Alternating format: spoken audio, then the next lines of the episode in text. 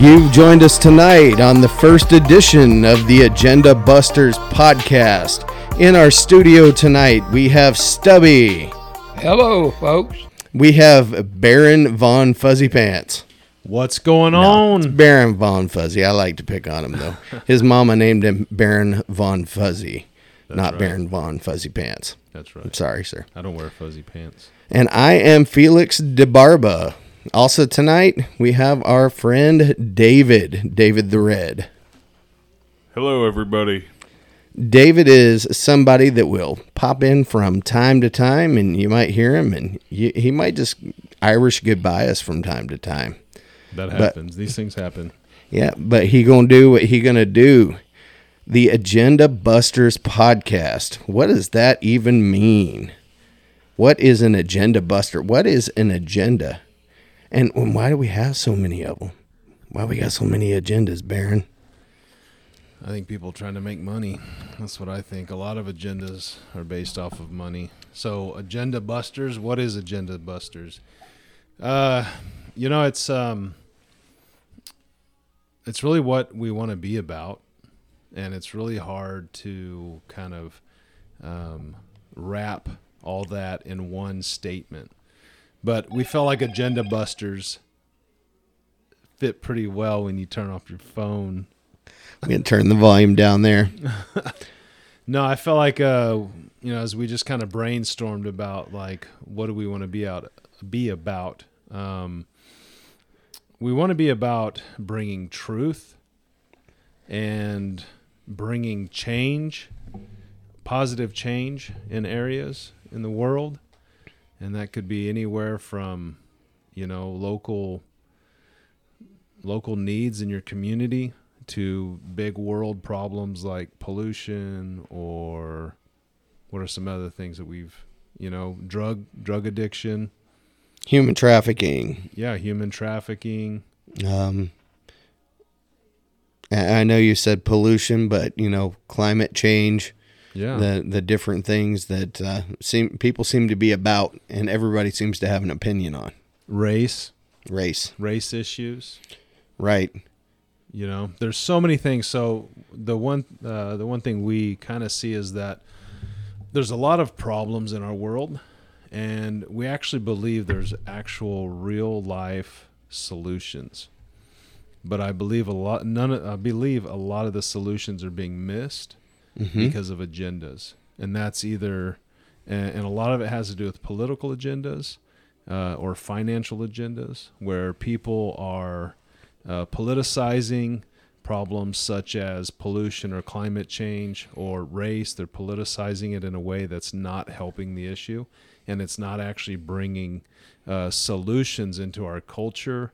Uh, it's not bringing peace. It's not bringing bringing love. It's not bringing unity. It's bringing uh, lies and uh, you know extortion, not extortions, but um, yeah, I guess an extortion of the truth um, of what the actual problem is. And then even a lot of the solutions that are brought forth are like either you agree with the solution as someone gives it, or you're like the devil, you know, or you're like the enemy. And it's like, you know, we gave the example of climate change. It's like, you know, either, you know, all climate change regulation is bad, or you know everybody's got to be driving an electric car with a lithium battery you know or everyone's got to have solar panels on their rooftop and those are the only two options when there actually might be a better option. There might be a better solution.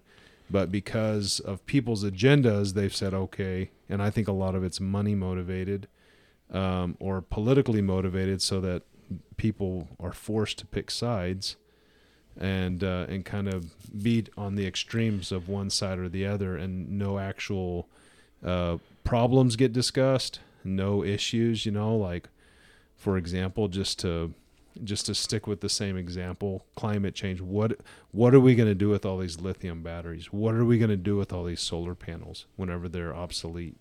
Um, you know, what are we going to do with if we don't actually uh, keep pollution out of the rivers. You know, there's both sides of there. It's like you, it's not just one way or the other. There's actual solutions. So I think that kind of you know is just a real brief example of the type of thing we want to tackle but we want to try to kick out uh, the extreme agendas that I think keep us from coming to actual viable solutions. So one thing that I want to point out is you have to eh, first of all to even start a conversation, you both have to agree that there is a problem, right? And so there are people on one side of the spectrum that say climate change isn't a thing, for instance. And then on the other side of the spectrum it's like, well, it's the only thing, right? Right. So if you if you're batting all the way from left or right field, you, you're not even going to come to the table for a discussion. So that's its own sort of agenda. Um, but those are agendas that don't even bring people to the table. Those are non-starters, right? Right.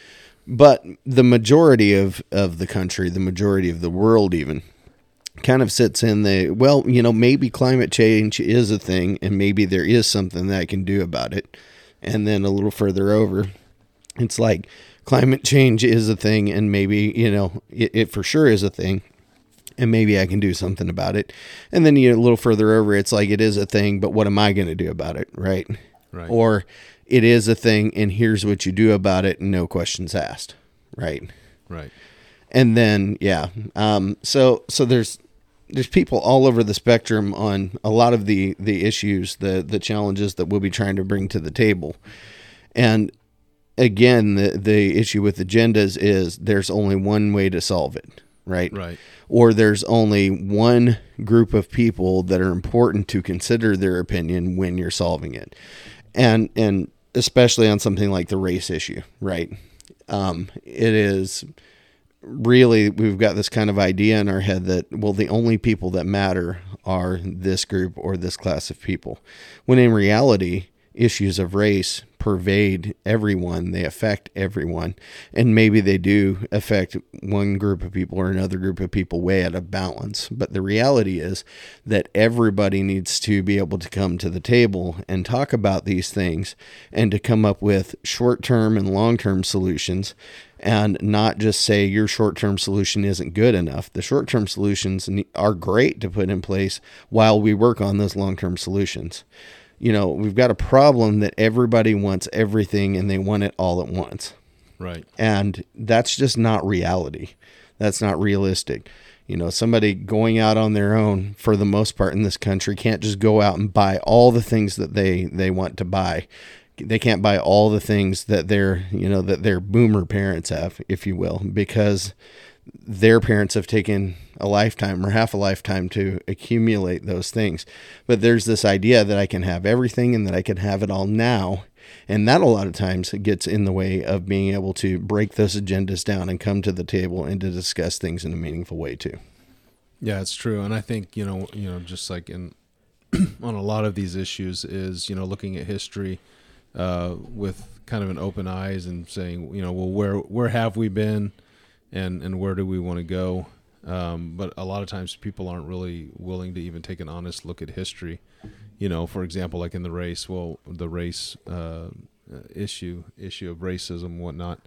Uh, to look and say, okay, this is where we were hundred years ago. This is where we were fifty years ago and where are we now? Where are we realistically right now? Right. And uh, what is some ways uh, forward through this? And um, but the, I, in my opinion, like with that race uh, race problems or or uh, racism issues or even like uh, climate change or the whole issue around COVID, you know, we might talk about that later tonight. What's going on with COVID is we're actually not coming to any solutions because people are polarizing and it seems like there's a financial motiv- motivation or a political motivation to keep the problems problems because if the problems can continue to remain problems and if they can divide you know if they can divide us you and me on these problems or me and my neighbor you know then they can uh, you know i don't know. It just seems like there's a there's a, a motive there outside of what everyday everyday American people or world people are dealing with. So so let me let me just ask because I have my opinions as to to who they are as well. In your mind, uh, the the phrase "they" is thrown around a lot, and I realize that it can be made to represent different groups of people depending on the conversation. But when you talk about the "they" that is um, trying to keep problems out there trying to keep people divided so that solutions can't be come to.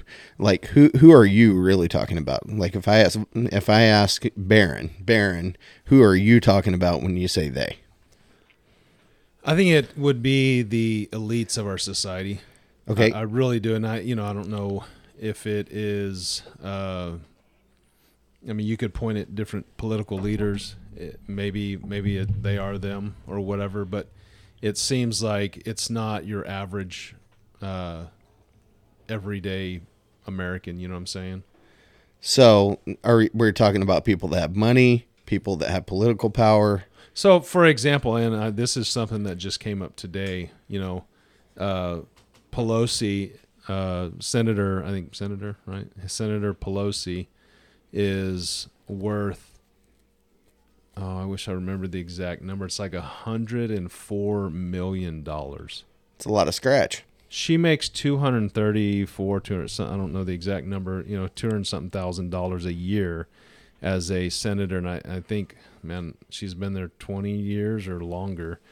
Um, so it's like, how does this person? And the the particular article I was reading today was talking about um, insider trading and how her portfolio is is one of the uh, and, and mind you, Pelosi has the regulatory power of her under her to to regulate all these tech companies, right? And a lot of these other companies that are literally in her portfolio.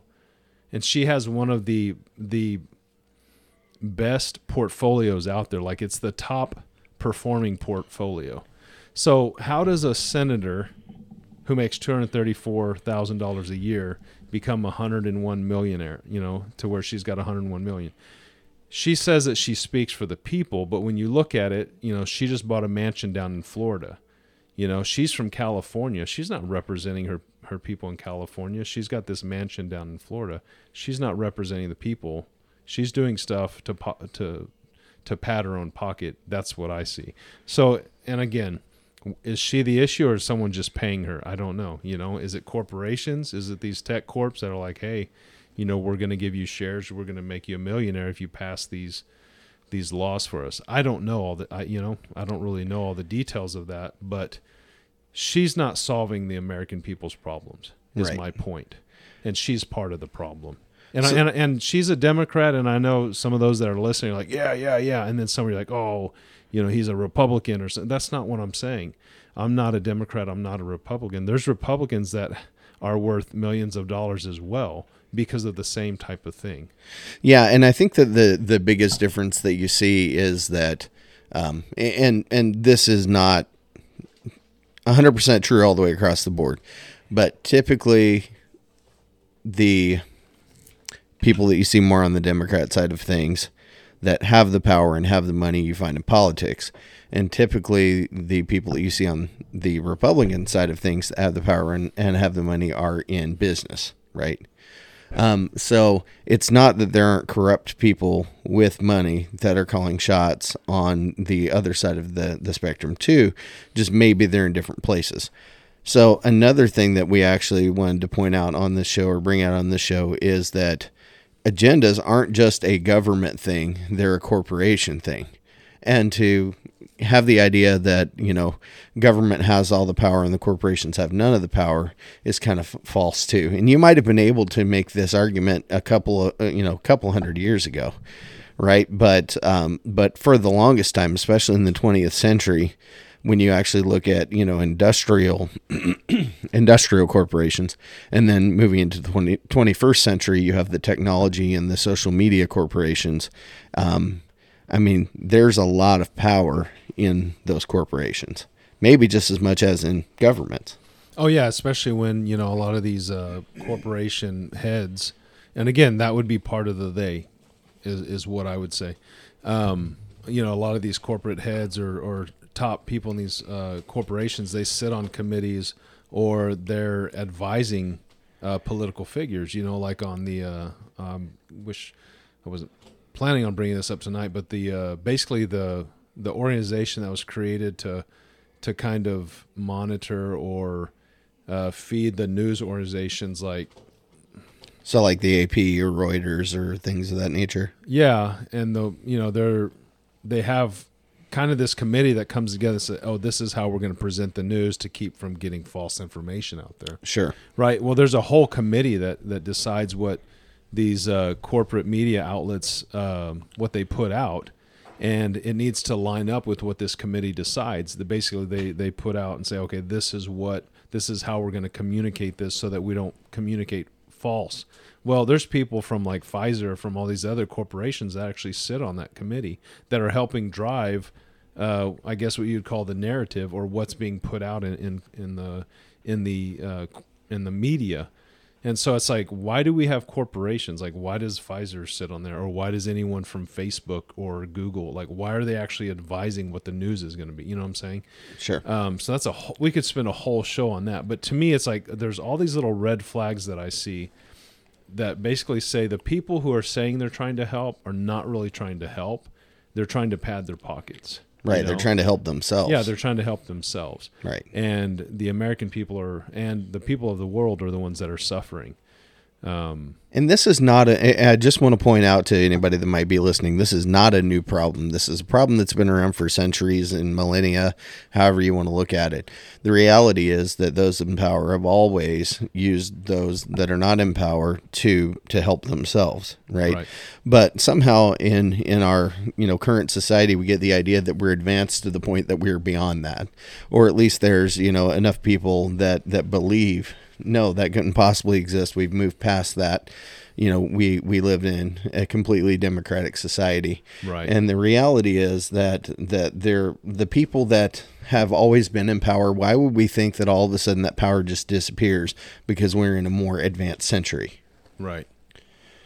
So again, this isn't conspiratorial. This is historical, right? It's just reality. I mean, we, you know, we're kind of stuck between these two worlds of of a corporate run uh, state and a political run state. You know, like I mean, that's really where we're at. And actually, it's kind of one and the same, or it, it appears to be. I mean, that's kind of how I see. Uh, I don't know. Maybe that's the divide between the Republican and Democrat Party. One of them wants it to be a more of a corporate run state, and the other one wants it be to, to be more of a government run state. Right. And, and in either of those cases, we're not talking about a, a populist run state, right? We're not talking about anything run by the people. And if there was any, I'm not suggesting that it should be run this way because every form of government has its um, its drawbacks. And having a government that ran purely on popular vote could be just as influenced, you know, by by people, by parties, by um, organizations, by corporations, um, just by you know who is providing the service, who's paying the bills. Right, nobody's outside of corruption. But I would say that if we wanted to have a society that was popular in nature, if we wanted to have a society um, to where you know the people are the ones that make the decisions, we're more set up for that now with our technological connection. We're more set up for that now than we ever have been. It's actually possible now. If we wanted Right. to do it, it's possible to do it now. Yeah. Whereas representative government was the only choice that we had um, because not everyone has the ability to participate in the process at the same level. And just the time factor of communicating back and forth, it, it just wasn't there. Right. Well, and even uh, even uh, you know like a representative, if people uh, or if the politicians actually represented their people, but when you've got so much money involved, and you know you have politicians that are worth, you know they go in worth uh, nothing, and then they come out worth a hundred and something million dollars off a two hundred thirty four thousand dollar salary, uh, and Right. a lot of that is from from trader trading on the stock market. You know, companies that you regulate. You know, and again, that's just one example. I don't Right. want to pick on one person because I think it's it seems like it's done kind of across the board. Sure, sure. Yeah. So they, so our our idea um, for this podcast or our thought behind this podcast is to take the agendas from they, whether they be on one side of the board or the other side of the board. And, and our friend David kind of presented the idea to us when we were, you know, kind of pondering this and talking about it that it's not that an agenda is bad Right. an agenda needs to be tried. It needs to be proven, right? It needs Right. to be beat on to see if it cracks. It needs to um, be taken and turned upside down to see if if uh, corporations and senators fall out of its pockets. You know, it, it needs to. You know, we we need to take it to task and, and see what happens with it. And it needs to be proven, right? Yeah.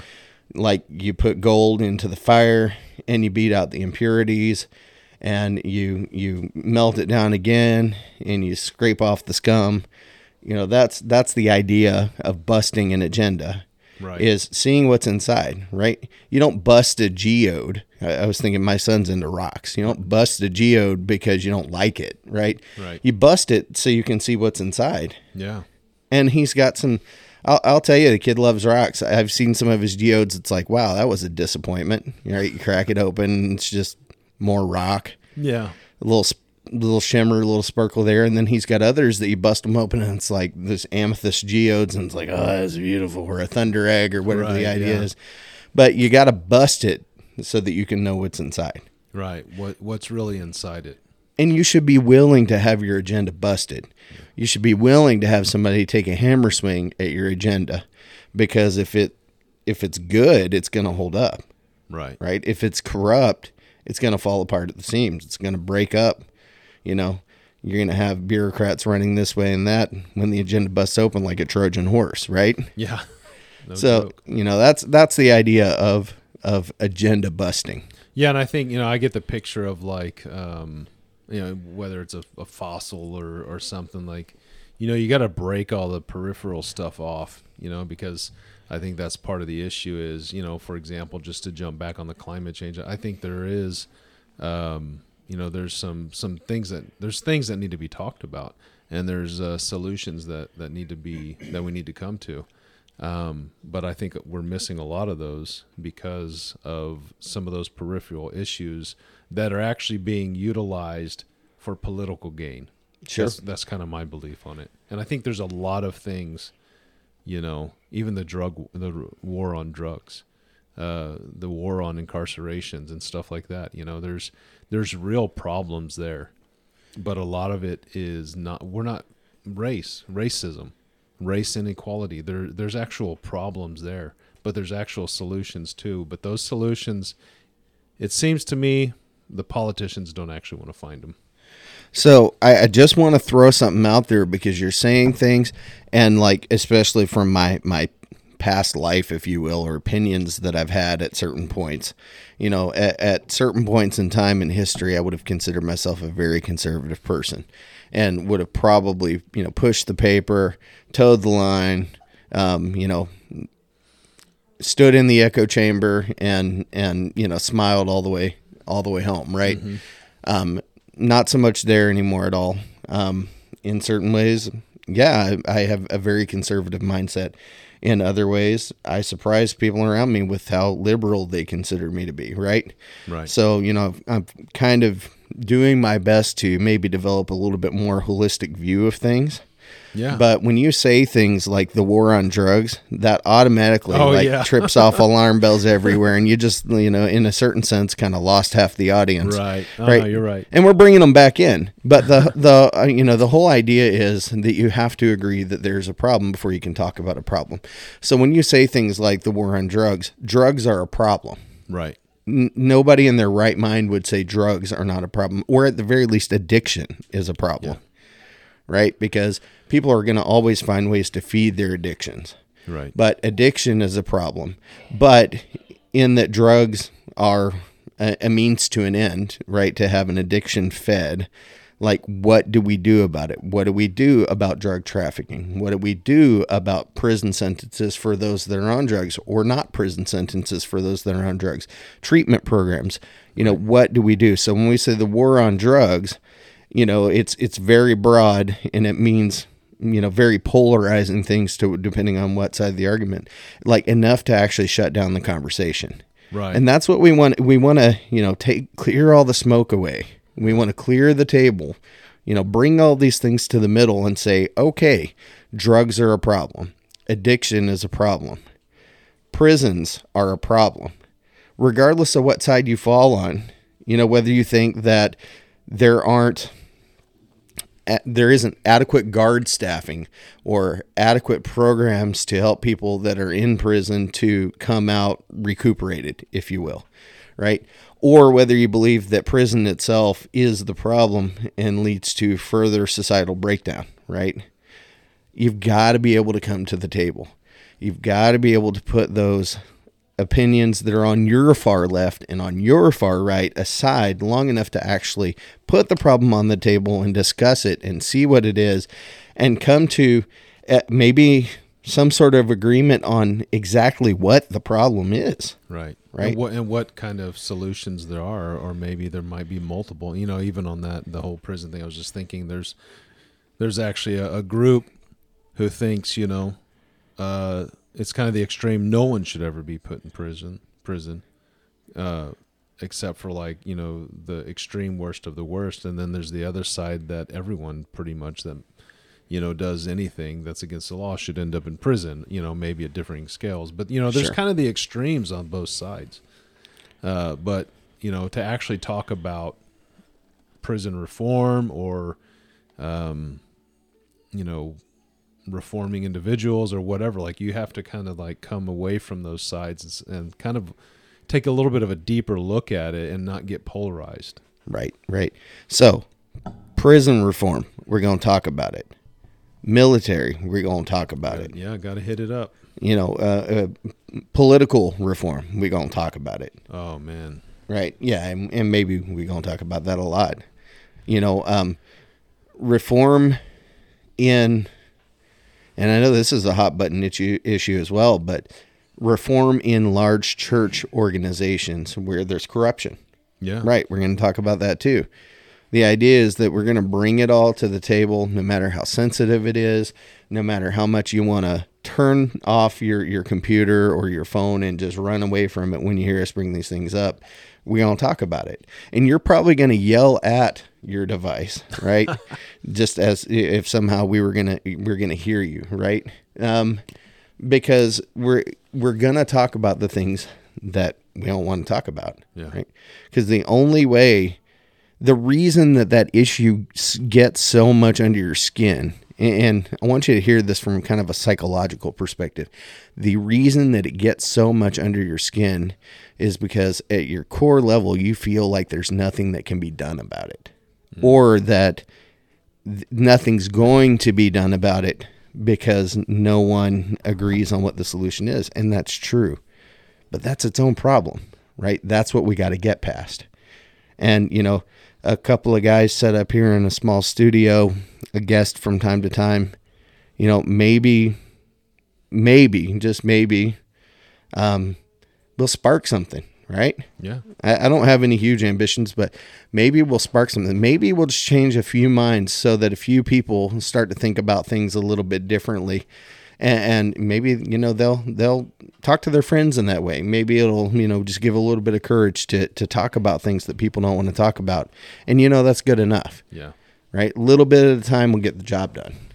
yeah you might find that you have uh have some some people that you would have never thought would be your friends you know Right. or people that you agree with you know this uh i remember i'm not going to go into it but there was a, a customer that i was working for and and uh, her husband had a very differing opinion than i did uh, on a topic. And she was sharing with me how it was bothering him and how he couldn't sleep because he had all this fear about you know this this issue. And he was kind of on the other side. He was a little bit more extreme uh, than kind of the stance I was taking. But it was interesting to hear from her perspective why he had the fear he had about this certain uh, topic.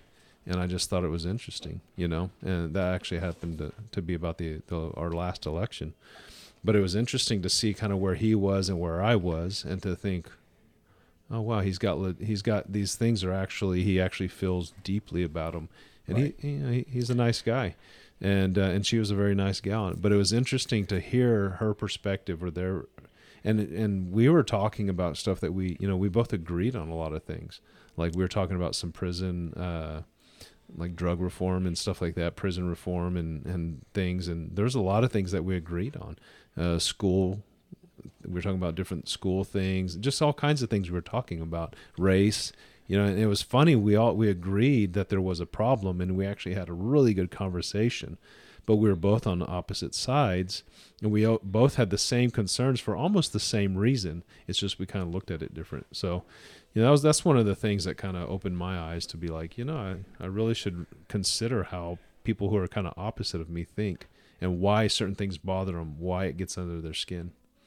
And and when you understand why somebody feels the way that they do about something, then maybe you can get to addressing those concerns. It seems like the way that we go about it nowadays though is when somebody has a, you know, to, to them a very legitimate heartfelt concern about something, we just point and laugh, right? Right. Yeah. Like they're just being a big baby. Yeah. They're ridiculous or whatever. And they're doing the same thing. They're pointing back and going, they're just being big babies. They're ridiculous, Yeah. right? They they need their baba, they need their security blanket, you know, where the case may be. And, and at the core of them is something that is legitimate and truly heartfelt. And maybe, you know, I'm looking at it with the wrong lens. And maybe they're looking at it with the wrong lens. And, and let's get a little more personal. Maybe you and I are looking at things through slightly different lenses, right? But if we can see what each other's perspective is and realize that that came from somewhere, right? That didn't just fall out of the ether. That those perspectives came from somewhere. Yeah. Whether it's how we were raised or how we've been trained since then by society or trained by our experiences. Or the news we listen to. Right, which is a- articles we read. A big, big, big piece, Yeah. right? If you have an opinion about something, you probably didn't get it by yourself. right. Not always, Yeah. right? It, it's certainly possible to go to a primary source and just see what happened and to formulate an opinion. And I think we should do that a whole lot more often rather than trusting a person to aggregate everything for us and then listening to what they think about all of it, right? Get into some dangerous places that way.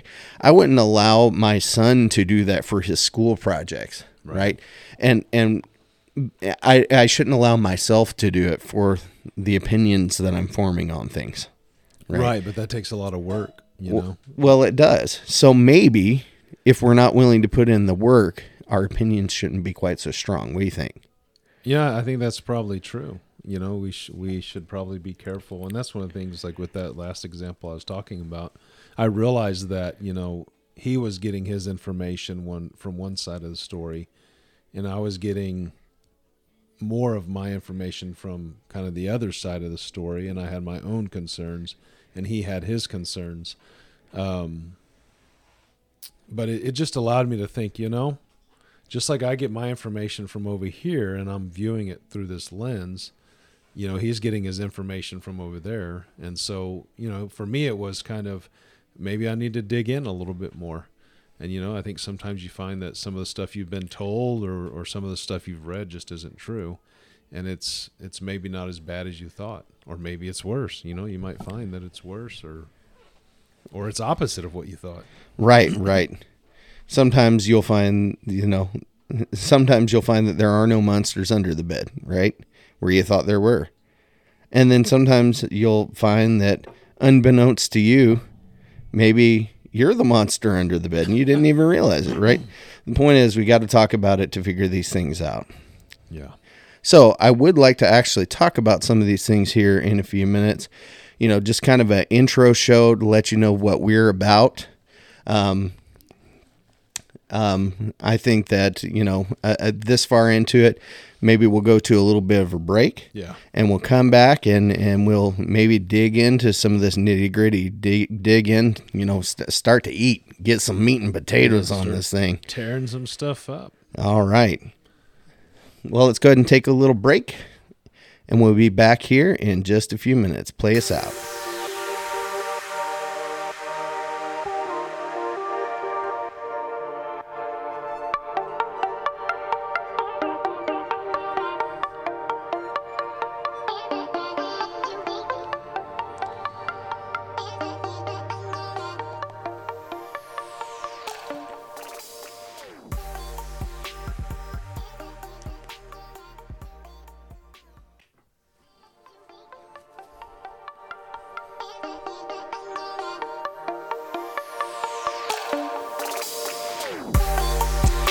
We are back, the Agenda Busters podcast. First half of the show, telling you what we're about. The second half of the show, breaking it down. Break, break, break it down. Busting it. Busting it up. Bust that agenda. Let's bust it, baby. All right. So, what is what do we want to do? What do we want to try to bust apart tonight? Oh, you know, I don't think we can like completely bust it apart, but I think we can bust we can bust up some COVID Oh. stuff that's going on out there. I would love to bust up some COVID. Yeah, yeah. We'd There's like a- to be done with it, right? I think Yeah. everybody's done with it. So there's a town that's just a few miles away from where we are, and it seems like half the town has it. Oh yeah. Has has the Covacron. Covacron Delta B. Covacron.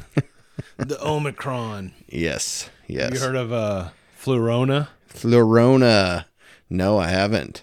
So it's so weird, you know. We're going to be talking about the new articles and stuff, the new um, headlines that are coming out, just like in the last couple days, and, and the shift that we've seen just in the last couple days in, in articles, uh, headlines. But one of them about a week ago was uh, maybe a little less than a week ago. I saw Flurona was hitting hitting everywhere, and all the titles were like "Flurona's come to America," and you know it's just like this real kind of like scare tactic. You know, of course it's clickbait. You know, they're trying to get people to click on it. I'm sure, but it's it's always using that fear, right? So I, I ended up. I'm like, what are they saying about Flurona? Like, so I jumped in there, and basically it's when someone gets Corona, Omicron, or Delta with the flu. You know, I bet that's not too much fun. Oh, I bet that sucks. Yeah, yeah. I mean, You know, I, I I'm feeling I'm feeling a little dirty. I knew what we were going to talk about. I didn't have to ask you. See, I had an agenda, right? And my agenda was to make this broadcast interesting by being like, "Oh, let's put some mystery up in this thing," right? yeah. I knew what we were going to talk about. We're going to talk about some coronavirus. we're gonna talk about the virus. You got the virus? All right. How do you know you got? Should we break out the nasal swab now? Nah, Freddie done that already. Touch the bottom of Jim's eyeball. Stubby. Sorry about that. S- Stubbagem. Start in his toe. Yeah, there we go. There we go. Get underneath it. The bamboo reeds. No. Yeah, so um as far as coronavirus tonight, you know, like I said, there's so much we could touch on this and there's a couple of hot topics right now that I just don't think we can avoid. One of them is one of your favorite people. Actually, I don't even know what you think of her, but AOC. Oh, ah, AOC. Tax the rich. Yeah, tax the rich. Tax oh, the that's a whole rich. we could talk. We could talk about tax the rich. I mean, just the hypocrisy of all that. Right, right. That whole deal with her dress. But anyways, we ain't going to do that, though, are we? that's not the hypocrisy we're talking oh, about. Oh, there's. Oh, more. We're talking about the COVID hypocrisy. Ah, gotcha. Gotcha. So she is like a COVID mask advocate. You know, Yeah, she yeah. is like the Hitler of COVID mask. mandates. Whoa. First show, and you're already using the H word. I know. Yeah. We, I- we're gonna get banned. yeah, I don't. I'm going to let you roll that back. Roll Yeah. that back. The. Bill Gates. Wow. Did you just compare? All right. no, we're no, not- no. Bill Gates is the boss. That's what I mean. He's like the boss of So- his company. You know, he's like the head cheese. It could be the uh, the Donald Trump of Trump Towers. You know, like just like that. Like she is the boss, the red flag waving, mask mandate loving gal from New York, where they have some of the strict strictest strictest is that how you say it? Strictest. Sure. Yeah. um, mandates and vaccine mandates, mask mandates, all this stuff shut down. She is from there, and she has criticized old rebel Ron DeSantis from down there in Florida, and how he needs to follow some of these other states and, and their mandates. But then, you know, when you do that, you probably shouldn't go to Florida. But even if you do go to Florida, you should Mask up. probably mask up, Yeah, right? mask if, up. If that's your thought, if you want to mask when you go to Florida, or if you think that masks should be mandated to protect people, and you're gonna wave the flag, then when you go to Florida to hang out with your friends and to have dinner out on the town, you might want to mask up, especially when you're a public figure, because she got busted. Busted. Busted. There it is. I don't know, but we need some stronger sound effect. Let's try that again. Busted. Is that a good busted? I don't know. I, I kind of like wah. No, no, the the air horn Are, we. Are, yeah, there we go. Oh, Busted. it. Let's try it again. Busted. Busted. I can't find the right button. Uh, it's okay. This is a lot of fun. Oh, All right. man. All right. Yeah. Sorry about that, but uh, no, yeah, she busted. We didn't even have to bust her. Right. She busted herself. So here's the deal, right? I think, and and I know that not everybody agrees with me. I know that you don't necessarily agree with me. No, I don't. I think that wearing a mask, it, it Ridiculous. no, no. Let hear me out. Hear me out. I'm giving you a hard Wear, time. wearing a mask does seem to be effective to keep me from sneezing and getting my germs over on you, right? I, I agree 100% with you. Yeah. Right, right. So from that standpoint, I think wearing a mask, you know, if COVID is as bad as we say it is, and this that's another thing we should talk about is the Omicron maybe doesn't. Right. Right. The Omicron is maybe the new seasonal bug that we have to deal with, and that's an inconvenience to our lives, but not not a killer, right? yeah, not shut down entire globes. Right, right. So, you know, during during Delta season, right? I think that wearing a mask is a pretty good idea if you're going to be rubbing elbows with people for the most part, right? Omicron, you know, maybe not so much. So I was a mask advocate, Yeah. right? But I wasn't waving the mask banner. Right. And I think there's a difference. So if I had chosen, even though I have a, you know, I had a, a pretty strong conviction that wearing a mask was a good idea, Right. right?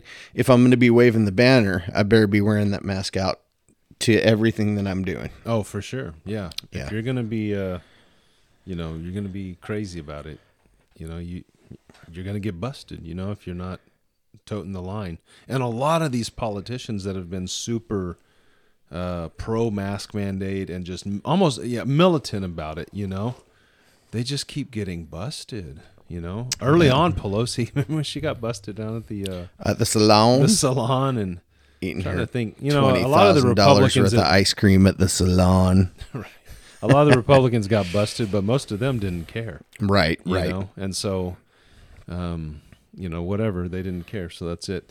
Yeah you know as far as the mask you know i think you know i think that like short-term use of some of these um, thinner fabric masks are beneficial. And like you said you know for like sneezing but you know for me like i sneeze into my shirt or into my arm or something like that you know i feel like that's just as good. I mean i'm some of these masks like if you sneeze into that mask it's literally just going to blow right through Yeah, and that's actually a really good point. You know, if you are gonna wear a mask, if you are gonna wave the flag, it's important that you have a mask that fits pretty snugly ar- Yeah. around. Right, at least snugly enough that you're blasting it up into your eyeballs or down into your shirt, and and not just you know it finding a nice little path around. Oh yeah, like pushing through the fabric. Yeah, that's not going to do much. Uh, there was one study, and man, I, I, I actually didn't think we were going to talk about this tonight, but I think it showed that like you know your most of the masks that most people wear they don't really do anything, um, but the N95s provide a little bit, and then obviously you know you can get better mask from there. But uh, I'll have to look at that study. So when I had my, we had a, a nice lady that lives in the next town over, um, offer to make us mask and she made it with a double fabric layer construction. It's got the this uh, the um, elastic band, so we're able to pull it tight, and it forms a, you know, kind of had some thought going into it. Masks like that are somewhat effective. Yeah, they're better than just a thin piece of single layer. Right. Now, my son, who doesn't have the same convictions as me, wears this like gaiter. It's basically like Actually, you know what it is? It is a recycled like mini halter top. Oh yeah, Because- no, I have one of those. You know what I'm talking about. Oh yeah, I love them. Yeah, yeah, and they're great. They won't let you wear them on planes anymore. I mean, they're great for breathing in I, though. I about got crucified. Did by you? The American airline employees. I mean, they were like, The unknown airline name employees. Yes, gotcha. I? gotcha. No, I said one of the American. Oh, one of the American companies Yeah, one that of the owns American airline. Gotcha. airline companies. I'm playing with you. I'm, I'm not going to call out a company. I mean, No. it, it actually, uh, It's okay. Call them out. it, it, it's all of them. You All of can't, 'em. You can't wear them anymore. You can't wear gaiters, and you. What else? Oh, you can't use a handkerchief. Right. Right. Uh, but, you know, here's the thing I, I got to at least applaud them for that because gaiters aren't effective, right? Oh, you're right. Yeah, no. I mean, they That's don't do anything. it. It. it was basically, it was just face jewelry at that point, and like not even pretty face jewelry. My wife. Uh, well, I'm not. Anyways, we're. Uh, I'm getting derailed here. So AOC hypocrisy. No, I want to hear about your wife. Uh, she's awesome. Yeah. Okay. All right. AOC, Yeah, AOC. who is so- not your wife. No, no. No.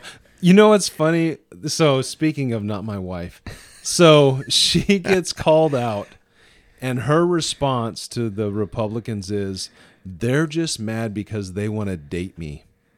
No, That was her response. you're you're not even kidding me right I'm now. not. I, I thought it was a joke. Oh my word. Her response was, "They're just mad because they want to date me." You think I'm pretty? You wanna date me?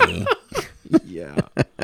oh no, yeah. So that that's uh, crazy. I'm gonna see if I can pull this up real fast.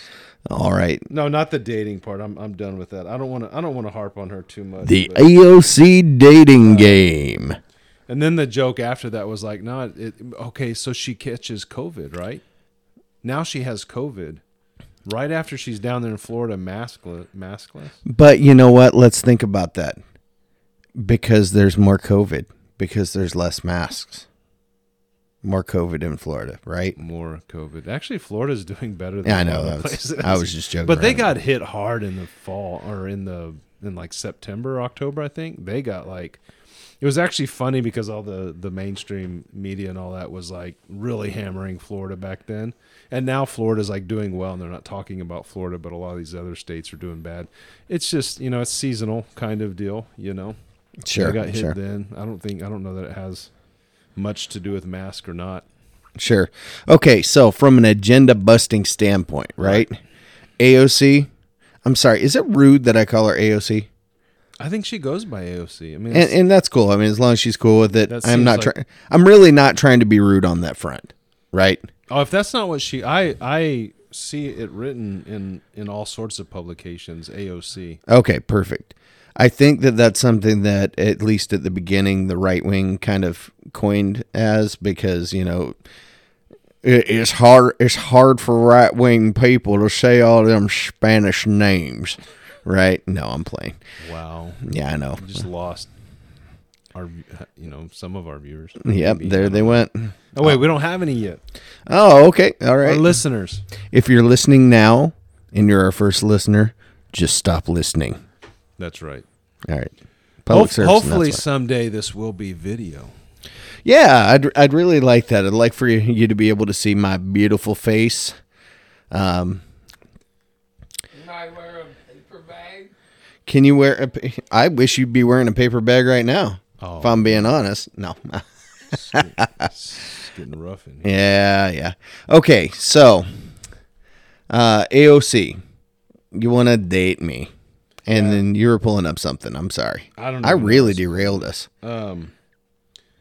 Yeah, and then uh, and then somebody's like, apparently COVID wanted to date you. COVID wants to date everybody. yeah. COVID is like the creepy guy on the corner that like is, you know, eyeing two young people sideways. Oh. You know the guy. Oh yeah. Yeah. Yeah, anyway. Anyway. So Omicron, it doesn't seem to be and we can talk about this a little bit and I think everybody knows by now and thank God, Omicron doesn't seem to be the killer that Delta was. No, yeah, it's not as um intense. Of course, it could be because so many people got wiped out by Delta.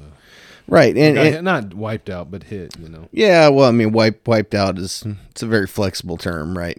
Yeah. Yeah, I'm not talking about like taken out. Right. Right. Right. Yeah. Um, why do you think it is now? And I don't want to jump too far ahead of you. Why do you think it is now that Florida maybe isn't having as much trouble with COVID? I think they've had some increased cases, um, but I don't think it's that serious of a spike. I think, um, well, they you know they're saying that the immunity isn't as great um, as what it has been in the past, like the natural immunity, and and even the immunity from the the vaccine. Um, so I, I think that's uh, obviously that's not playing as much into it, but that I think it, there still is some immunity, and uh, especially when you start digging into like T cell immunity. So you know I think there is that, and a lot of you know a lot of people got hit with Delta, and Yeah. uh, and the thing is Delta Omicron, from what I understand, is Delta with a slice of uh, like um, the genetics or whatever of a common cold. Right, right. That was kind of what came out first. I haven't heard much more about that, but that was kind of basically the common cold and Delta were in a cell together, and as they um, reproduce, not re- they didn't reproduce, as the as the cells, um, what is the word I'm looking for? Anyways, as they Bow chicka wow wow. yeah, as they reproduced themselves, they got crossed and and uh, some of the information cross pollinated. cross. Oh wow, very scientific here. Anyways, yeah, so they got cross pollinated, and you know, Delta picked up a picked up a little bit of the cold uh, genetics, and so that's actually what. Ended up being a good thing. Yeah, it ended up being a good thing. That was kind of what I had originally heard. So, So- so uh, that was a very leading question, and I, I apologize. I had an agenda. I was going somewhere with Oh this. Oh man, bring your agendas. I'll bust it up. So, big, and, again, hindsight Stop is. busting your own agenda. I know, right? So hindsight is twenty twenty. I get that. We had no way of knowing. Right. But let me throw something out there. Oh, had we been going. a little less rigorous in our approach at the beginning, Mm-hmm. might COVID have hooked up with the common cold a little bit sooner? Man, if we had had in, uh, foresight, Yeah. we could have taken COVID and bred it with the common cold. And I'm saying bred it. You scientists, people, you know that's not what I mean. But we could have, you know, we could have done what they did in the lab in Wuhan, right? Oh, gain of function. Yeah, gain of function could- research in we- your garage. We could have done some anti gain of function, Okay. you know, to where it's like, let's do something that's, mm, yeah, maybe it will be more transmissible, but it's going to be less effective or less uh, toxic or less deadly. Right. So, you know, we could have done that in a lab. Yeah, but again, what we didn't know, right? Because maybe it picked up the maybe it would was going to pick up the transmissibility and keep all of its nastiness, right? So we didn't know. But we could have created, I mean, you know, it appears as though it came out of a lab. We created the the worst virus. so why couldn't we make the worst virus less worse? Right, right. So uh, what you're saying, so it's not misunderstood, is pardon me. If the if those that it, it appears now more and more every day that this was potentially some sort of lab leak type scenario, right? Yes. We know for a fact these viruses were being worked on. We know where they were being worked on. We know when they were being worked on. We know Where it originated. right, right. So It just happened to originate, you know, a block away from the Wuhan viro- virology lab where they're dealing with bat coronaviruses. Right. So take that take that as you will. Yeah, I mean, I'm not accusing anyone. No, yellow brick road, right? Yeah, I'm not- All, all roads lead to the Emerald City. I think the ultimate point is we know we're doing that type of studies. They've done that type of studies. Even Right. if that's not, let's just say that's not, let's say that's false. Right. Not the case with this virus. Yeah, let's say that's fake news. We have the technology. You're fake news. We have the technology, true. right? So if we're making viruses we're doing gain we're giving gain of function we're doing gain of function on them why can't we do like a reduction of function Right. is that you know like why like didn't we think well, almost like a back burn, right? yeah You got a field, it's blazing across, you know, or you got a field on fire, it's blazing across, it's going to hit the town, right? right So when the wind dies down, you do a back burn, right? mm-hmm. So the idea is that you burn it back away from the field so that when the main fire gets there, you've already used up all the fuel right uh, in the direction it was burning. Yeah, so so kind of a coronavirus back burn, Yeah. if you will. Get it out there. And, and you know, again, we don't know what would have happened, yeah we don't even know what we're talking about but but we were so scared of it. here's the point Yeah. here's the point and this comes back to the agenda busters Agenda busters. agenda busting. Here's the point. It appears that the lab leak theory was uh, was fought by Dr. Fauci and some of these other doctors associated with the lab over there who had worked with them. Maybe they were afraid they were going to get busted, or, or maybe they just thought maybe it, maybe it wasn't the lab leak, but they just thought we're associated with that. We can't have people thinking this. Even I don't know what the motive was, but there appears to have been early on a concerted effort to silence anyone about the lab leak, right? Anybody that had that idea. anybody that was going to put that idea you know getting kicked off twitter you know that was not accepted it was not accepted in the mainstream media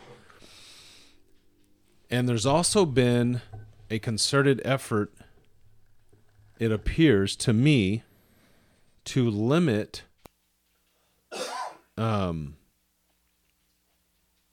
to go any route other than vaccine Okay. you know what Sure, i'm saying yeah. like there hasn't been a push for treatments Right.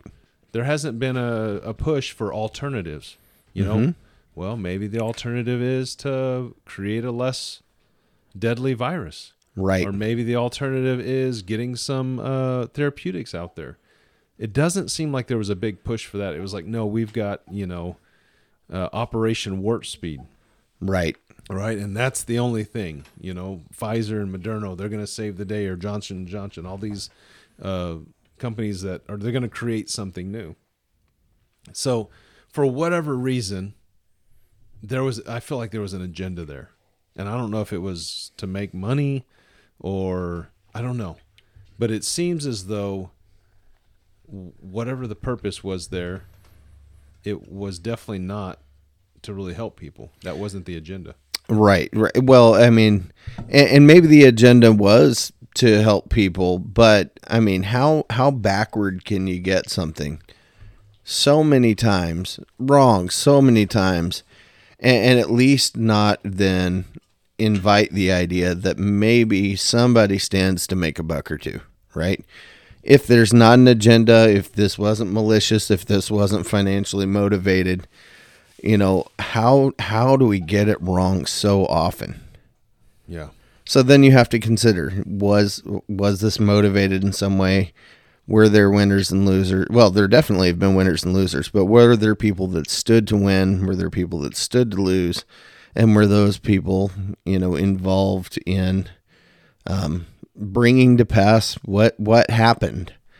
Um, drug companies with vaccines um,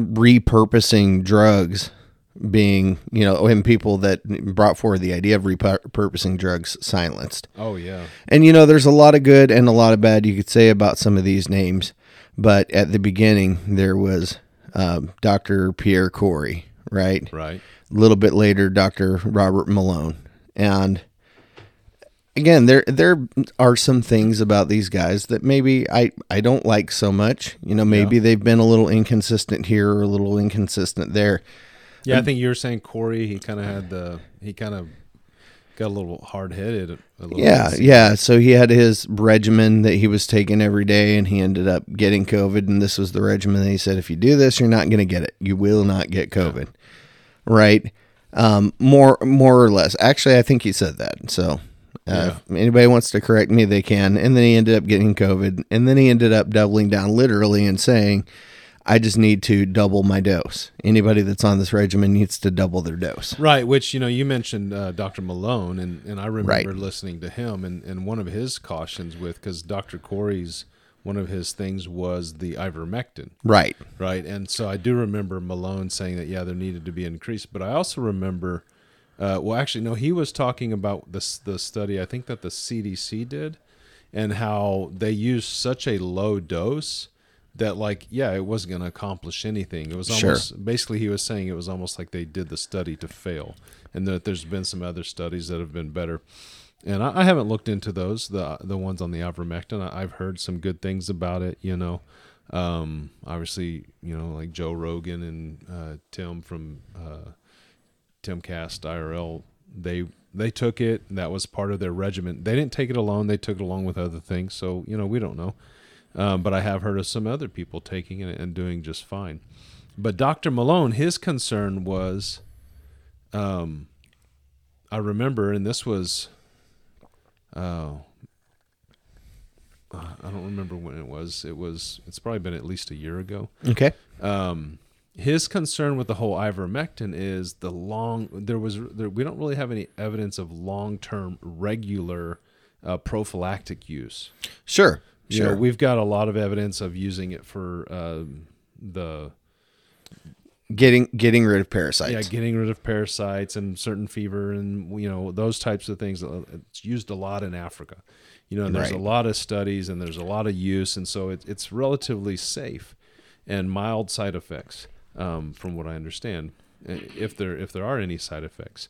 But his concern with that was he's like, I mean, basically, when I heard him talk about it, he was like kind of saying, yeah, it probably is a, a good drug to repurpose, Right. but I don't know if we should be doing it uh, prophylactically long term because we don't know. because we don't know. And so Right. he was concerned with that. So he was actually, and that's one of the things he's been doing is digging into uh, repurposing drugs. And he used what is that one that he mentioned on the Joe Rogan show? You know, uh, Pepcid. It, it was sorry, it was the non-brand name of of Pepcid, Basically but an but it was yeah, it was an antacid or a drug that we use for antacid. And, you know, that's the crazy thing.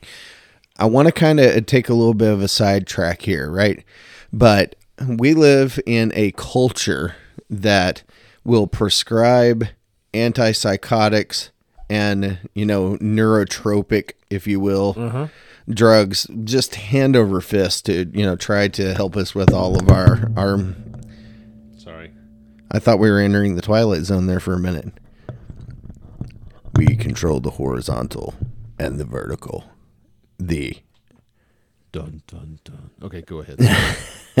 no, I think you- you've got a great point. I, I think I know where you're going. Continue. We use all these psychedelics Yeah, yeah. and blah blah blah. right, and we don't even know how they work. Oh no. Right? So like all the drugs that we use to treat mental things are in essence a repurposed drug.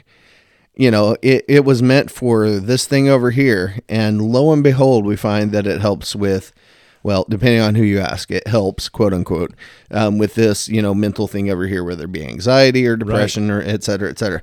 So, why would we then take and apply a different set of criteria to these drugs that we use as antiparasitic or, you know, antacid or whatever the case may be? Why are we so afraid to say, hey, maybe this has some sort of unintended um, use, right? Yeah. Um, off-brand use. Why are we so afraid to do that? What What's the deal? again, I think it to me we've done that in past, like Right. in in the past. You know, uh, Doctor Malone even talks about. Um, I think it's when he was dealing with um, in Africa, Ebola Sure. when they were fighting that of of trying to repurpose these different drugs. And and ivermectin has been shown to fight viral drugs or to help in those situations. So that's one of the reasons it was uh, that him and his team, uh, I kind of gather, were interested in trying that. But also in the Pepsi, he had reason that uh, that particular I forget the name of it, but um, the antacid that he used when he got COVID in, in early 2020. And what was the condition that he had? That Yeah. from COVID. Oh, they call it long COVID. Yeah. So basically, it's the when COVID gets down really deep. Um, they call it lo- at one point long haul Okay. uh, COVID. But yeah, it's the the COVID that has those really really long term side effects and long term consequences. Okay. Yeah. So he uh, actually was having a real hard time with that. He started taking that because they had used it in the past. They had repurposed. A lot of what he does is just uh, look into repurposing. What is it called? The generic for Pepcid is famotidine. Famotidine. There That's you go. That's F A M O T I D I N E. Okay. Yeah. So that one. Yeah, that one. But it's been used in the past in, in other circumstances. It's not like he's just, you know, playing Russian roulette or something. Sure, It's sure. uh, they've spent time studying these things. So, again, why with this particular virus did we, did we like, it, it was so politicized, right? Even from the beginning, it was like, it was, the virus was used as an attack medium for, against Donald Trump. I mean, that's what it seemed like the whole time. Like the Democrats are attacking mm-hmm. him, and he's going to be a hero. You know, he's he's using it as as you know savior bait or whatever. He's going to become the savior of the world with his Operation Warp Speed. You know, so it's like again, both sides. We're politicizing it. It's like no, we're only going to do the vaccine because you know that's going to exalt Trump. And oh no, I don't know. You know what I'm saying? Like Right. I mean, weird. agendas again. agendas. Yeah. You know, and not not trying to tout that because that happens to be the name of our show, of our podcast. I mean, we're just trying to bust it up. Yeah, I mean, but they really are. We all have them; they're everywhere. But you know, the question is why? What what could you possibly stand to gain? What what what was gained by taking this particular approach? Who gained what? You know, that's what we really need to be looking at, not conspiratorially or anything like that. But who, out of all of this nonsense, and I think it's safe to call it all nonsense that we've experienced with COVID, right? Oh, just yeah. all over the board. And that's the what I mean by nonsense. It's just everybody all over the board about this, that, and everything else. Who gained from that? We know some pharmaceutical companies gained from that. We know that um, Politicians. politi- maybe maybe politicians, right? I mean, it kind of look at this whole concept of this red wave that might be coming, you know, may or may not be coming. Did the politicians really gain from that? You know, Maybe. maybe. I mean, it's it's hard to say, but um, Well, I mean, you, I don't know. You, you look at the money that's been printed, and Sure. look at the money that's gone into uh, government. so inflation, Yeah, and because of inflation, more bottom line for the government. But I mean, look at the amount of programs that have been started in all these states. Like that's more money to all the states. And Sure. money and all these. You know, like what is that money really? What is the purpose of it? I mean, how much of it has been lost? How much of it? How much of it was to actually help the American people? So then you when you look at these things you and again, not a conspiracy. Right. You have to at least ask the question. Was this particular approach taken to broaden social programs? And if you don't ask the question, you're not being honest, right? Yeah. Maybe the answer is no. Maybe the answer is yes. But I don't want to be branded with a particular iron for considering that fact. And we're in a culture now that will brand me for even throwing that question forward. Yeah. Like this guy's a conspiracy theorist, right? Right.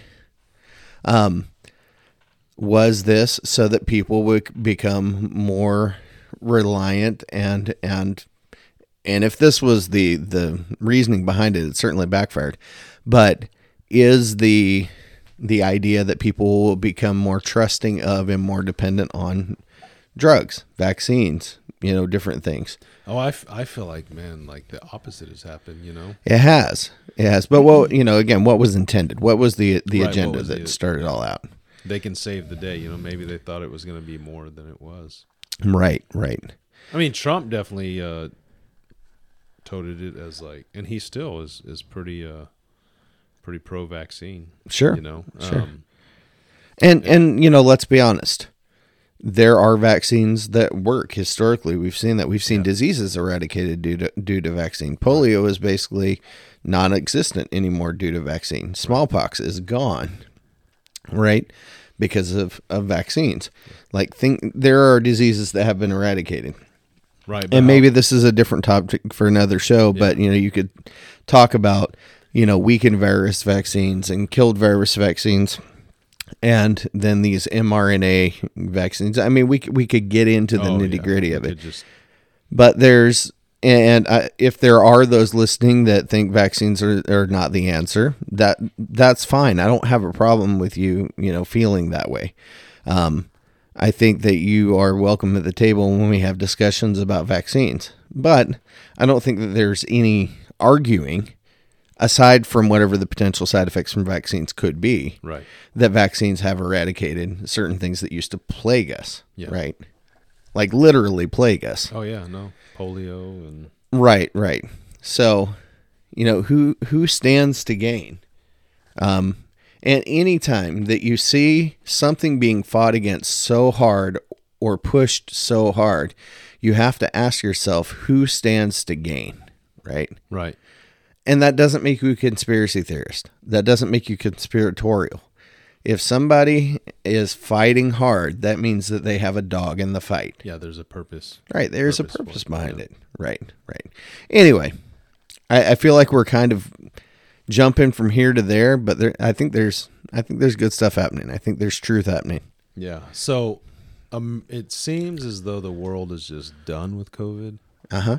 and uh, that's where I was going to go next. Is and I don't know if this is maybe not a, a Buster thing or whatever, but but just this shift in narrative in the narrative that I that we've I've seen.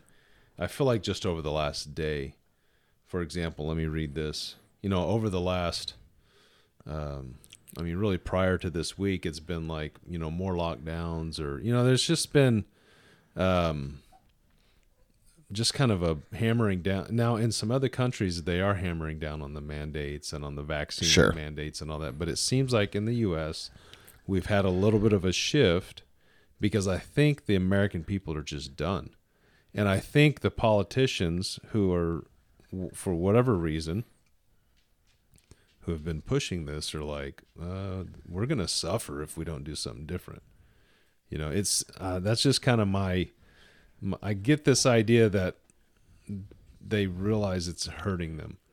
Sure. And the reason I say that is because, you know, it's like, for example, So before you start, um, what what news source or where are you quoting from? this one is actually one that doesn't normally just follow the narrative. Okay. It's the Epoch Times, Okay. but it says, okay, they're, they're reporting about a British trust. Treat COVID 19 like common cold, says British trust, while pledging 22 billion for vaccine research. Okay. Okay, so you have this uh, this trust in uh, in Britain. It's a nonprofit. I'm trying to remember. It was Britain's largest charitable foundation focused on health research, which has called for moving towards treating COVID-19 like the common cold. So you have this big trust, you know, this, uh, and they're pledging 22 billion dollars for for research. So that's from the Epoch Times. So I just wanted to point out there because the Epoch Times actually, you know, some people would consider that to be a polarized news source, but there was no editorializing there. We just talked about the fact that this this is what happened. Yeah, this right? is what this this group uh, reported, right? So you got that report from them, and then you've got. See if I can pull some of these other ones up.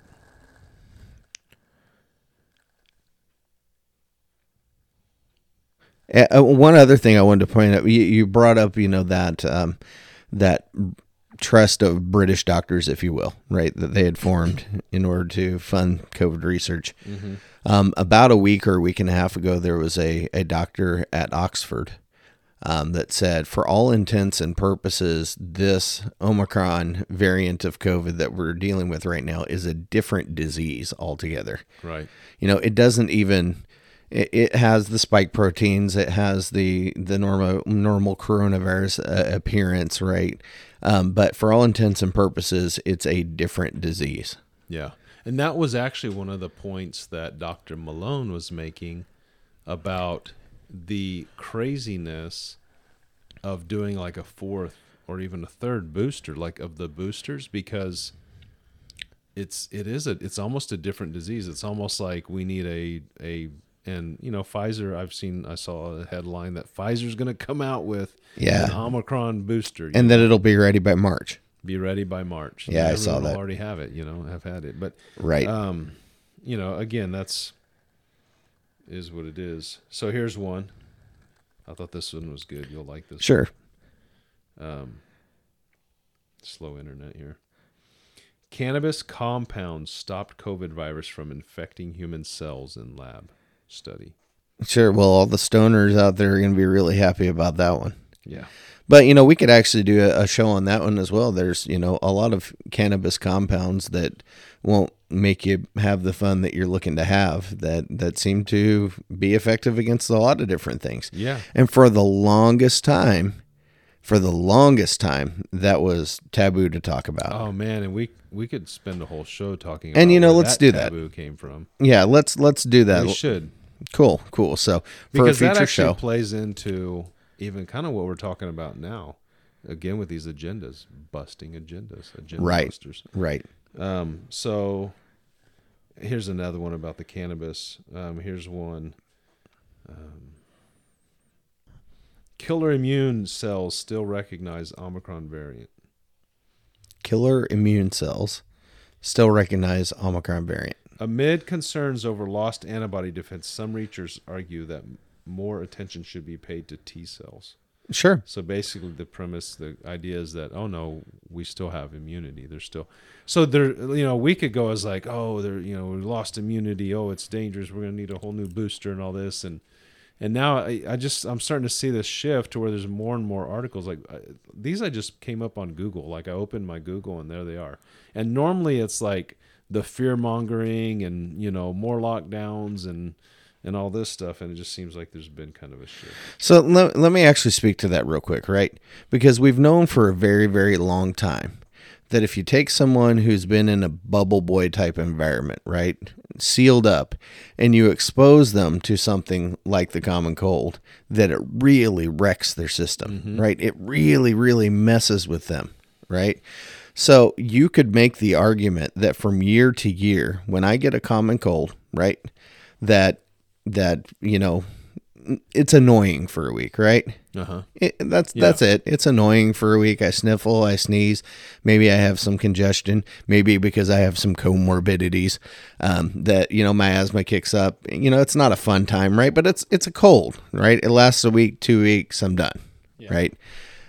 But my body responds in that way because I've had colds, right? I've had colds from the time that I was young, every year in, in some cases, every other year in other cases. And when I get a cold now, part of the reason that my body doesn't just go into full metal panic is because I've had colds before. Right. Why do we um, try to separate and not take that approach to COVID? You know, I think, you know, I can kind of answer that to an extent. It's because of how impactful COVID can be for Right, some yeah. people. right? But the reality is the numbers are showing that those that it really affects and those that it really impacts have have those what are called comorbidities. Right. Right? Things that um, really will will complicate things, things that will really muddy the waters, right? But you know, now when talking about things like herd immunity, when talking about things like T cells, right? Right. T cells are the cells, if I recall correctly, that are designed to recognize a virus and then to teach other cells how to produce antibodies. And there's obviously a delay time to where you're not, you know, you you're you're not fighting against it quite yet. Right, The T not the- cells are still learning. Right. Yeah. They're not the antibodies in your bloodstream or the you know that Right. from the, It's the ones that are like stored deeper, from what I understand. Right. And and again, if I remember my science correctly, the T cells are the cells that teach your body how to make antibodies, Okay. right? And they they will recognize it. So they're like the the tower guards that are really eyeing the people that are coming through and trying to figure out whether they're enemy or not Okay. right? And it takes a little time for them to relay this is their this is what their defense is, this is what their offensive, you know, strategy looks like. And then eventually they get word to the town. The town puts together a defense, and and your body kicks it out, right? Yeah.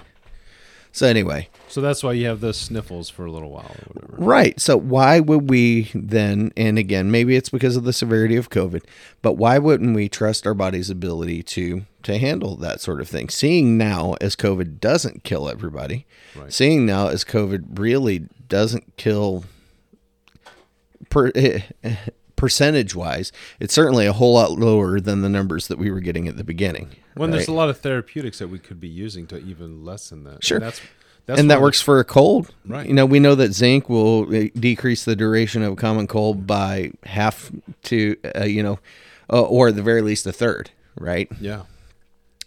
Yeah. So again, So one of the things uh, Dr. Malone mentioned last week, I know I keep bringing him up, but that's just because he was just on uh, Joe Rogan, and and I was interested in what he had to say. But one of the things he brought up is that you know with this Omicron variant being so different, uh, one of his concerns is that we are. I'm, I'm trying to think of the analogy he gave. Oh, so it's like if you were a boxer, right? Uh-huh.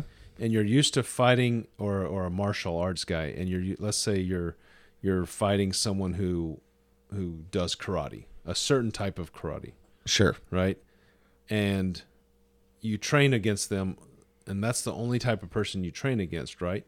And you just keep training against the guy that does or the people that do this particular type of karate and then you face someone that does taekwondo right?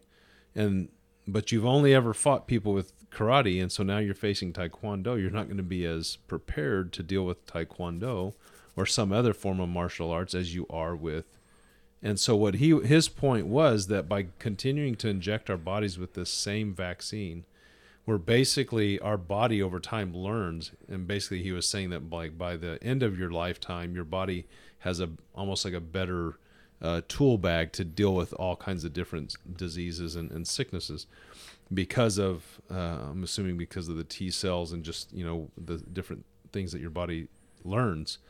And so what he was saying is by continuing to hit the body with this same vaccine, um, there's a concern that we're going to have like a like lessen the immune system because it's we've basically said okay no you only fight karate kind of thing. And- So watch out for this, watch out for this, watch Right. out for this, and then you get, you know, a left hook and, and you're done. Yeah, and there is a study, and I think it's out of Denmark, if I remember correctly. Again, it was a, it was a video off of the Epoch Times where uh, Roman off of the Epoch Times. If you look for that, I should try to pull that up. Maybe we'll put that in the in the links down below. But this study was showing that and it wasn't a big increase, but it was enough to actually, I think, cause caution because it was saying that, you know, if you had, in regards to Omicron, if you had like one, oh no, if you had two shots, it was either two shots or, or one booster. I can't remember, but it was like you were, I think it was like two point something percent more likely uh, compared to someone who just had natural immunity or who or who hadn't had the vaccine, you were like two percent more likely to get the Omicron variant.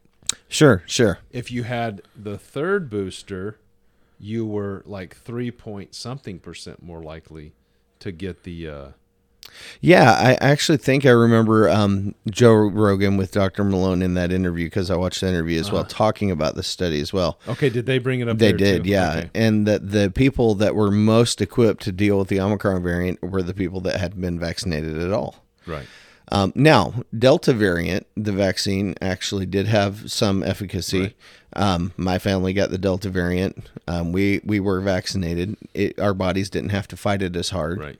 Right. We didn't have the cytokine storm that you know caused us to go crazy. Our Right. bodies to go crazy.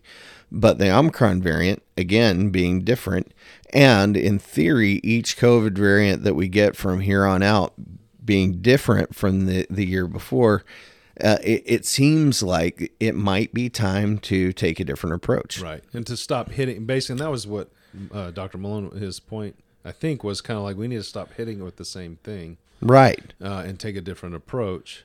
Um, and you know, I mean, I think he actually he brought up, or maybe Roman brought up that you know there could be other reasons for this. You know, like maybe people who are triple vaxxed are more likely to go clubbing or Right, like right. that. And so it's not like oh for sure you're going to get it more if you've been vaccinated. That's that's not the point, but you know, it does cause us to, you know, or at least gives caution, hey, maybe we we should look at this more. Sure. And so, but again, this goes back to kind of where where we started is why aren't we willing to do that? And mm-hmm. why does social media, why does Twitter, and why does you know, because Dr. Malone got banned off Twitter, um, and all, anyone else that brings up these other things, like, well, you know, some sort of other treatment, anything that causes vaccine hesitancy, right, will get banned on Twitter or and, and Facebook and uh, YouTube. And so, but why can't we ask these questions? Sure. You know, and why aren't we? We've done it with every, you know, other diseases uh, where it's okay to ask these questions.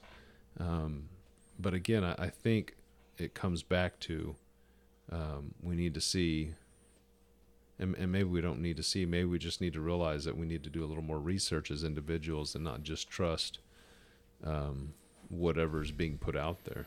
Sure.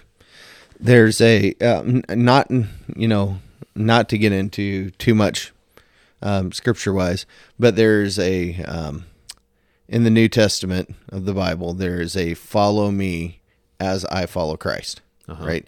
So there's there's this statement. So the idea being that you have to be convinced that the person that you're following is looking at things correctly. And if you become convinced then they're, that they're not looking at things correctly, then you should stop following them. Um, but we we like the idea of I'm going to follow this person and whatever cliff they go off of, I'm going to go off of it too. You know, there's the old adage like, if your friend jumped off of a cliff, would you jump off a cliff too? Right. But it somehow we're willing to do that when it comes to to our news. We're somehow willing to do it when or it comes or to our, our uh, popular people. You know, let's say you're a AOC follower. You know, like she's being a hypocrite. Like maybe you shouldn't listen to her. right. Or Well- uh, your Donald Trump or whoever. You know, whoever you see that's being a hypocrite. Like maybe you should look into why are they why are they saying what they're saying? What do they benefit from it? Right, right. At least ask the question. Yeah. Right. Okay. Well, there's one more thing. I think one more thing. Yeah, there's one more thing we're going to touch on. Uh, we're at about an hour and a half here. Yeah. Yes. Project, Project Veritas. Did we want to dig into that? See, I, I don't know. I, I kind of feel like we need to let a little more time pass and let things surface and find out. Um, I actually really appreciate Project Veritas, uh, James O'Keefe's organization, and others, right, that um, tend to ferret out information that is really hard for other people to get at. They they go deep, they go undercover, they get in, you know, into um, they they get their hands dirty, right? Getting into organizations that have agendas for sure, organizations that have agendas, um, and they're able to get information that other people have not been able to to get out. They've done it with Planned Parenthood, um, they've done it with, and that's the one they're probably most famous for. But they've done it with a, a lot of different They did it organizations. with, uh, I think it was the Re- Republican voting people in, in San Antonio, Texas. I remember that came out, and there was, uh, yeah, there's been a lot of stuff. Right, right. done. So maybe, maybe for tonight, we'll just kind of throw out some, some stuff. So Veritas, Project Veritas has come out with, um, some leaked Right, where it seems that there might have been some collusion at high levels in the National Institutes of Health near the beginning to kind of kibosh the idea that it was a lab leak. Right. Yeah. So there's that, and then there's also, which actually goes along with what the GOP recently released, which is these emails um, from Dr. Fauci to I'm forgetting the other doctor's name, and just some of the communications there that kind of seem to corroborate this. Right. And the what all how, this- how are we dealing with this Right. type of yeah, emails? Yeah, how are we going to shut this down, kind of thing. Right. And you know, I, I don't know if you saw, but you know, Rand Paul and Fauci Fauci have a love relationship. Yeah. and, uh, and they they were at each other again this week, but uh, it was over these over the emails, the information that the GOP released. I've actually so- seen lots of memes. Funny enough, it's like you know, it- it's almost like Fauci kind of like pose posed for. the- There's a blender for sure because there's this picture of Fauci holding up a a printout or something that says "Fire Dr. Fauci." Oh. and it's just the most hilarious thing in the world. And there's been so many people making memes off of this. he thing. held it up. Yeah, He that's what I'm saying. thing, and it's, like, what do you expect? right? Everyone's like, yeah, look, he agrees. No, I, and Oh. obviously, I think he was just trying to take Rand Paul to task on it. Like, you're politicizing this. You're trying to raise money for your own campaign, et cetera, et cetera, et cetera. Right. And, and I'm sure there's an amount of that, right? I don't think that Rand Paul is pure as the driven snow. I think that, you know, he's got a good head on his shoulders for economics. I think he's got a good head on his shoulders for other things. I don't agree with him on everything. right. Right. But, you know, I just, again, the whole thing with Fauci sitting there, incredulous look on his face, but at the same time, he's holding up this printout of him and says, fire. It, Right. it was just too much. It was too good. Yeah, yeah, they brought that up on on Timcast. I was Okay, that's funny. Up about it. Yeah, that's been kind of a funny deal with the two of them, and uh, I, I, yeah. Uh, One of the one of the things I appreciate about that whole dialogue between the two of them is it shows, and this is, it's caused me to dig into some of the NIH National Institutes of Health. yeah into some of their documents and stuff online and to see the wording of some of these things about gain of function and it's like it's nothing but a big wordplay Right. it's right. it's like you know well crafted wordplay so that basically whatever dr fauci says is is going to be can be made true or can't whoever else was before Yeah. him, or whoever else comes after him. well, i mean he's been there since the 80s right. But 84 i think but I mean, it's we we craft things in such a way that we can make things read however we want Right. to, however we feel on whatever day. Yeah. So, anyways, that's where a lot of this uh, back and forth between Rand and him comes from, is this uh, wording. Um, yeah. So we'll we'll see what happens with that. I feel like there's going to be more stuff come out this next week, and I feel like, um, I I feel like anyone who was is pro COVID or whatever, however you want to say that, is just going to kind of start backing off. Oh, there was the article from CNN. I think it was CNN that said, um, or or one of the mainstream media outlets that was talking about. It was like they were all up in arms because these hospitals were over uh, overinflating the uh, the death rates, and that the death rates weren't accurate and the sickness rates weren't accurate because they weren't reporting them correctly. Right, right. And that was again well, and not reporting them correctly or reporting them as they were told to report them. Well, I think you're actually right. They were they were reporting them as they were told to report them, but the problem is how the CDC told them to report them. Right, right. Which is and and there doesn't seem to be any controversy with this now. This seems to be kind of out in the open that someone comes into a doctor's office or an emergency room reporting an issue and that issue then it, you know the nose swab happens um, the throat swab you know however they're testing for a particular variant of covid um, and then it is branded as an admission, a hospital admission, because the person was presenting COVID symptoms, right? So it's this this whole dishonest thing. And I actually know a hospital administrator. There's somebody in the, my wife's side of the family that has said, yes, we are told that if someone presents with COVID, that we are to code it that way so that the hospital is paid correctly, and we've been told to do that, right? But the way that the CDC has been using those numbers in different other organizations is that these are people that came to hospitals and doctors' offices seeking treatment with from COVID. Right. These are people that died from COVID. Right. Even Right. though they might have died from The railroad else. spike that's sticking out of the back of their head. Right, the gunshot wound to the forehead. Right. Well, that's one of the things I noticed in, in uh, listening to some of the South Africa studies is they actually make a distinction between Mm-hmm. those who are hospitalized with COVID and those who are hospitalized from COVID. Those who are on ventilators with COVID and those who are on ventilators from COVID. So, Right, but you don't hear that in the U.S. and even here in Oregon. I, I think I, you know, I've shared this with you, but we had a friend that was pregnant, and she went to give birth, and her and her husband both got COVID tested. And in the in the paperwork, it said you will be counted as a presumed COVID positive, right. even though they were both negative. Right. Presumed positive. Yeah, And that that just had something to do with the fact that they had been in a broader social circle or something of that nature. no, it's just because they got tested.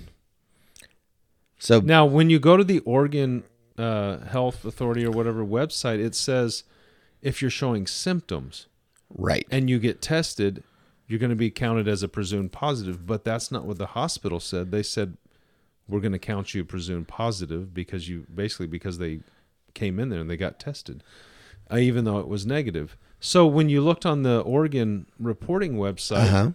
all the cases that they were reporting, they were they were reporting presumed positives as positive. So all the numbers that we have are skewed.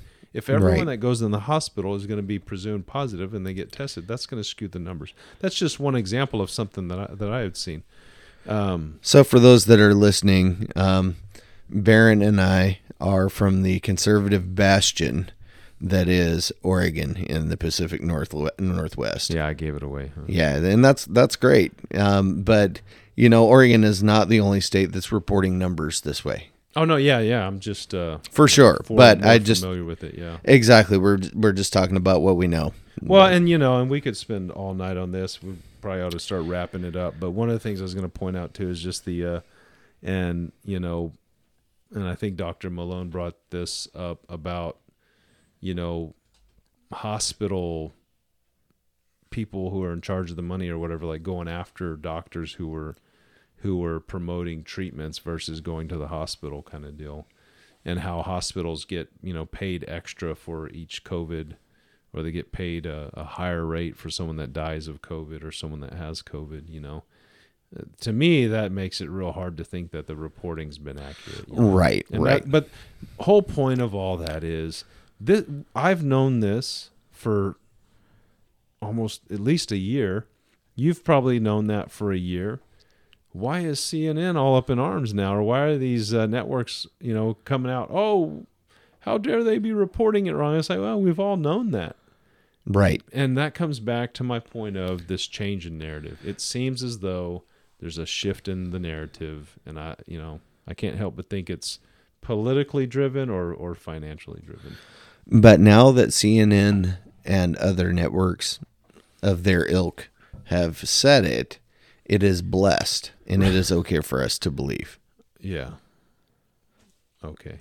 No, I mean, That's good. I mean, in, in that way though, it's no different than any other dogma Right. um, that's ever come down. well, that's the whole lab leak theory. Now it's like it's it's accepted to Right. say that it was a lab leak. Whenever you know, in 2020, you were being crucified for saying that. You know, Right. there's people who got deplatformed because of questioning whether or not this might have come from a lab. I mean, there's doctors who who almost lost their license. Some of them might have actually lost their license for questioning, you know, the lab leak theory, or or actually for posing the lab leak theory. So, again, I I think you know there's definitely a negative, ugly agenda there, and it's been busted. Busted. All right, man. Well, it's been good. I'm glad It has you're been. here. David skipped doo doo dod on us. Hey, you know, that's all right. That's all right. And Stumpy over here during the broadcast, we've actually seen him go down for the count like twice, three times. Oh yeah, he he's dozed off. Stumpy or Stubby? I don't know. Which which which do you prefer? I don't care. He doesn't care. right, he doesn't hear. We'll call him both. All right, man. Well, I'm sorry about that. I didn't mean to offend you to uh, you know use the name that your your mama didn't give you there, Stubby. All right. That's okay. Well, it is about that time, um, and we are gonna go ahead and sign off for the evening. Uh, go ahead and like, subscribe, give this video a punch, depending on what platform you're listening to it on. Rumble it up, whatever you got to do to make a support us. comment. If you Yeah. have a question, Sup- support us in whatever way. If you have been blessed or uh, uh, by this, or you have um, been encouraged to think a little bit deeper or entertain. or entertain, yeah, maybe hopefully you've been entertained. Um, let us know, and we will see you next time. All right.